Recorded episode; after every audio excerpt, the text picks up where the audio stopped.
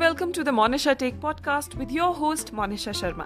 And this is the show about poetry, positivity, philosophy, motivation, introspection, storytelling and everything in between. So every Tuesday यानी हर मंगलवार को हम होंगे आप सभी से रूबरू तो चलिए आज के शो की शुरुआत करते हैं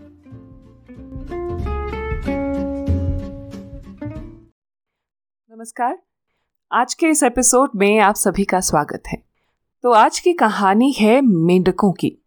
तो दूर एक गाँव में मेंढकों की टोली जंगल के रास्ते से जा रही थी। अचानक दो मेंढक एक गहरे गड्ढे में गिर गए।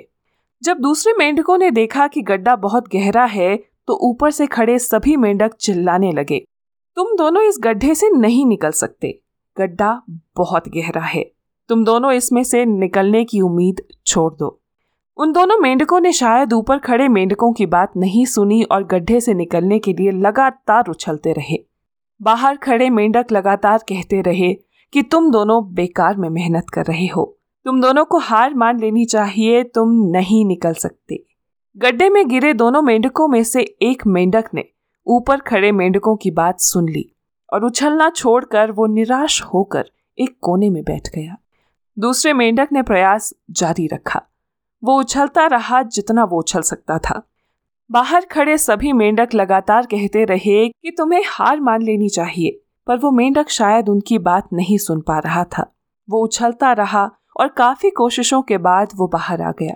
दूसरे मेंढकों ने ऊपर आने पर उससे पूछा, क्या तुमने हमारी बात नहीं सुनी?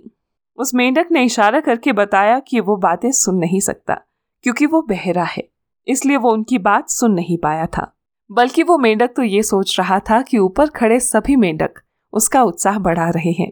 दोस्तों, इस छोटी सी कहानी से हमें ये सीखने को मिलता है कि ज़िंदगी में यदि हमारे कुछ कहने से किसी और पर कुछ प्रभाव पड़ता है तो वो प्रभाव हमेशा सकारात्मक रहना चाहिए। इसलिए हमेशा सकारात्मक बात करें। हमें यह भी सीखने को मिलता है कि लोग चाहे कुछ भी कहें, आप अपने आप पर पूरा विश्वास रखें और सकारात्मक सोच रखें। इसके अलावा एक और सीख ये भी है कि कड़ी मेहनत और अपने ऊपर विश्वास और सकारात्मक सोच से ही इंसान को ज़िंदगी में सफलता हासिल होती है। इस कहानी पर आपकी क्या राय है? मुझे कमेंट सेक्शन में लिखकर बताइएगा ज़रूर।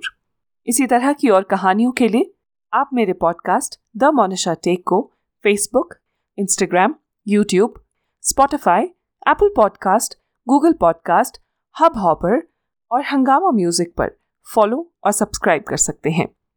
यदि आज की ये छोटी सी कहानी आपको पसंद आई हो तो इसे शेयर करना मत भूलिएगा। धन्यवाद।